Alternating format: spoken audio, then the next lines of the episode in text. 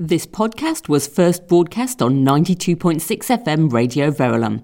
Go to radioverulam.com to find more Environment Matters podcasts and, if you enjoy what we do, to find out how you can support the station, which is run entirely by volunteers. I hope you enjoy the podcast.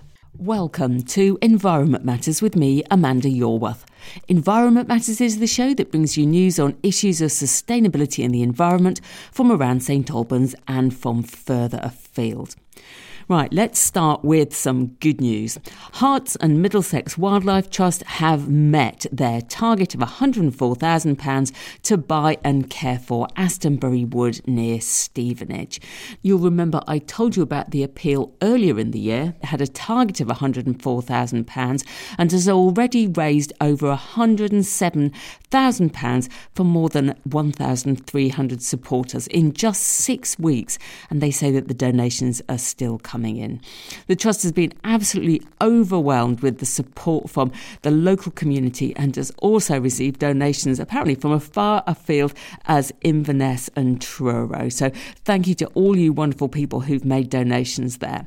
Now, you remember that Astonbury Wood is a 54 acre ancient woodland. It was put up for sale last year, prompting concern from the local com- community who petitioned the County Council to protect the sites. The Wildlife Trust launched launched an appeal in May to raise enough money to purchase the lease for the site and to manage it for wildlife and the community in the future. And the Trust will now begin the process of purchasing the long term lease for the wood. Now, Lesley Davies, who's the Trust Chief Executive, says that they're thrilled with the support that they've received and they're continuing to receive from the local community and they're totally blown away by their generosity. Ancient woodlands like Astonbury Wood are completely irreplaceable, and she says that they're very proud that the public have backed the bid to buy the lease for this important site. Ancient woodlands have been growing for hundreds of years and provide one of the richest habitats for wildlife.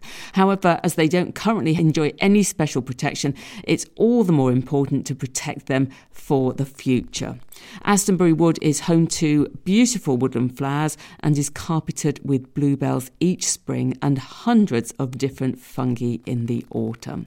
I'm looking forward to visiting there. It sounds fantastic. Now, apparently, the fundraising ca- campaign will remain open until the end of July, and additional funds will be um, used to care for Astonbury Wood and the Trust's other nature reserves. And if, if you'd still like to donate, you can visit hertswildlifetrust.org.uk slash Astonbury Wood. Let's turn now to the St Albans Sustainability Festival. It's all done for another year, and for me, it felt like a success. Nearly 200 events covering an enormous variety of environmental themes, all run by fantastic, enthusiastic local people and organisations. Now, the events I went to um, were well attended and immensely enjoyable and really informative, but of course, I only saw a handful of events. So, to get a better perspective on how it went and what it might mean going forward, I spoke to the St Albans Sustainability Festival Volunteer Working Group Chair Jill Watson, who you might know from the Phase Out Plastic Market store on St Albans Charter Market. Jill, thank you so much for joining me. So, SustFest is over for another year. You've had a chance to sit back and hopefully relax a, a, bit after a really quite a hectic fortnight and to consider a bit what you thought about SustFest this year. How did the working group think that it went? Um, are you pleased with what you've achieved?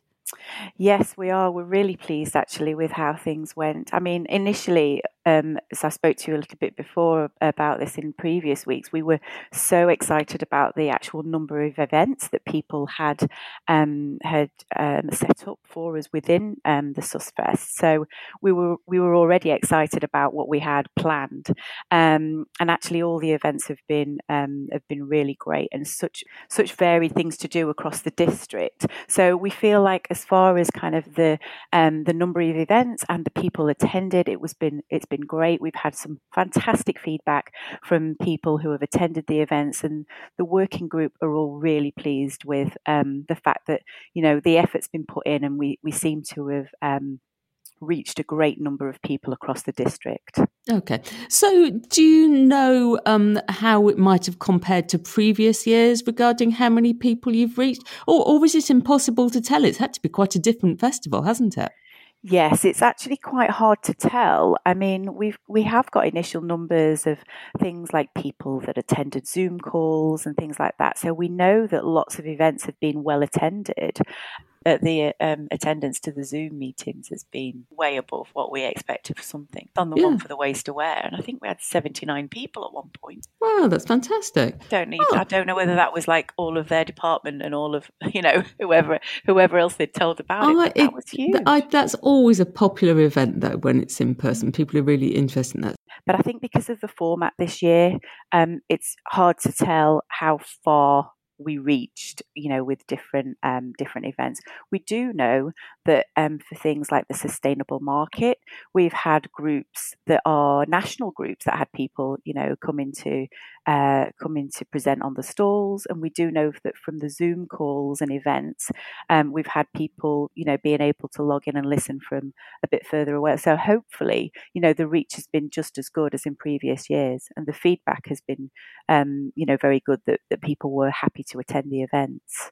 One of the things that came up I think quite strongly this year has been that people that were relatively new to sustainability and getting involved in the events that we've been um, promoting as such, um, didn't realise that there were quite so many active groups within St Albans. So that's yeah. a very significant point, I think, this year is that, you know, a lot of people did know kind of what was going on, but also there were there was a huge volume of people that have been involved this year, maybe because it's been a bit easier to just join a, a Zoom call or um, you know, maybe not as much of their other things have been going on in their daily lives, and mm. they've hmm. had a bit of time to have a look at, um, you know, what else is kind of going on, and realise that actually locally we have got quite a few active yeah. groups. It is really encouraging. That's kind of one of the main things that we wanted really this year was the focus to be just for the community to just get involved part of you know coming out of lockdown almost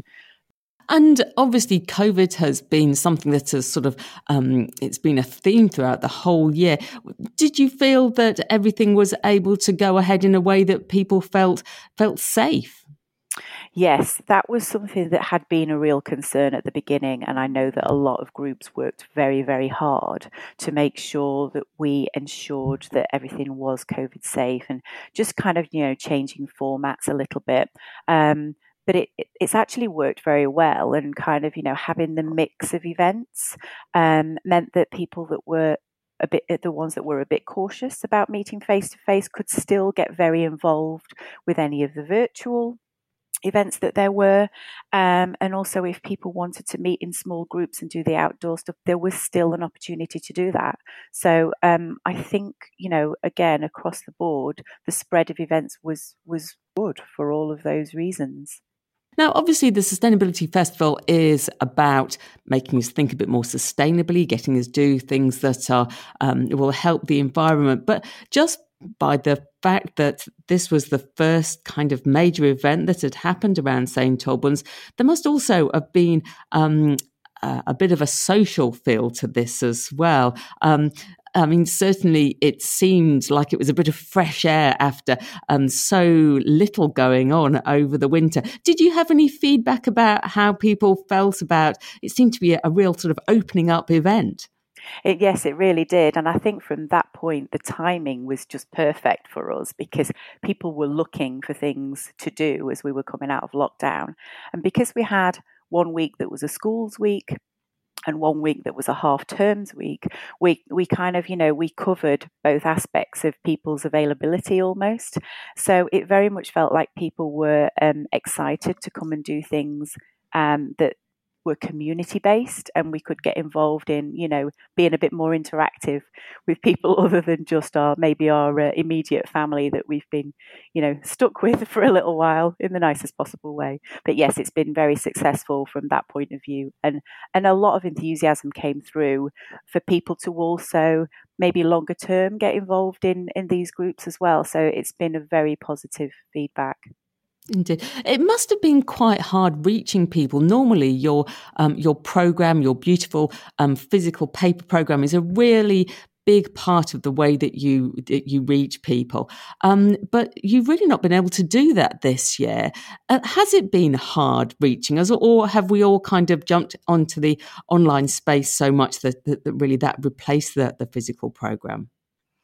Yes, we do actually rely a lot year by year on kind of the working group and their interactions with different groups and a lot of kind of face to face and suggesting, you know, um, which which kind of events might be good ideas. We, we we work a lot within our networks, as it were. So we missed out on a lot of that kind of interaction.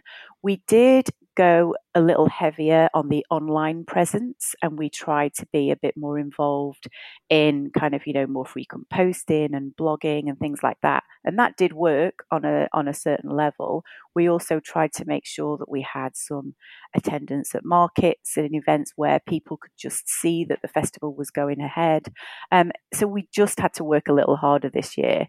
Um, but I think, like you say, we did have people that were maybe, you know, just following certain hashtags, and we might have pulled in people from a little further afield. Um, so it, again, it did work a little bit both ways. And obviously, we do have a very strong kind of yearly following anyway. So they helped us along as well. You know, the people that are year on year involved helped us with their social media and their groups as well. So that did help. That's that's good to hear. So, just looking forward a little bit, um, perhaps it's a, a, little bit early to be saying exactly what changes might be made next year or what next year might might look like. But will you be starting to go through that process, thinking about the sort of learning from this year and how it might be carried forward? Yes, absolutely. I mean, we had so many events this year as well that have had kind of almost actions coming out of them. You know, we've we've started the ball rolling for certain things that, you know, locally and actually in some instances globally as well, that, you know, good good ideas have come out of the events that started within SustFest. And as I mentioned previously, we've now got kind of new people who were interested in existing groups and kind of, you know, trying to build the existing groups that we've got and maybe making sure that the groups work together a little bit more. So we just want to make sure that, you know, everybody's aligned and we that we we get the best out of um, the the effort that we put in as a as more of a cohesive group for the local groups that we have in in St Albans that are all sustainable and we're all there already. We just need to you know we just need to get our heads together. I think a little bit more, but definitely lots of exciting work going forward. Indeed, and from a personal point of view, Jill, um, this is your um, your year as chair of the working group. Are you pleased you took that on? Um, are you proud of what you've achieved? I am. I've had a really, really great time doing it. Actually, um, it's worked out perfect timing for me because um, unfortunately, I was um, I was a little bit quieter on the business side due to the lockdown, so I've had time to concentrate on this. But it's been absolutely fantastic to work with such an amazing group of volunteers, um, and loads, like I said, loads of really exciting things can come out of this going forward. So it's been really, really good and an eye opener for me. I've learned I've learned a lot. You know, I kind of thought that I was not an expert, but I thought I knew quite a few things. But I actually had great time attending loads of events and, and learning myself all of these new sustainable projects that we can all get involved in. Indeed. Um, SustFest is and will continue to be full of surprises and, and, as you say, great learning experiences for, for all of us. So brilliant. Well done, Jill. Thank you very much for telling us about that today. And congratulations on such a successful festival this year. Thank you so much, Amanda. I was talking there to Jill Watson, chair of the St Albans Sustainability Festival Volunteer Working Group. And if you missed the show where I talked to Farah Zia about the SustFest event that she was taking part in, linking environmental action in St Albans, Pakistan, and Bangladesh, then it's well worth a listen. And you'll be able to find the podcast of the show on the podcast page of radioverulam.com. Now, in other news, Tim Boatswain, president of the St Albans Civic Society, was delighted to report that the Bricket Road lime that had been threatened with felling has now been saved. After the petition which Tim launched attracted 725 of your signatures, Hertfordshire County Council agreed that the tree would be pruned rather than removed. Now, the work was carried out this week, so this lovely lime tree is looking a little bit bald just at the moment if you go and look at it.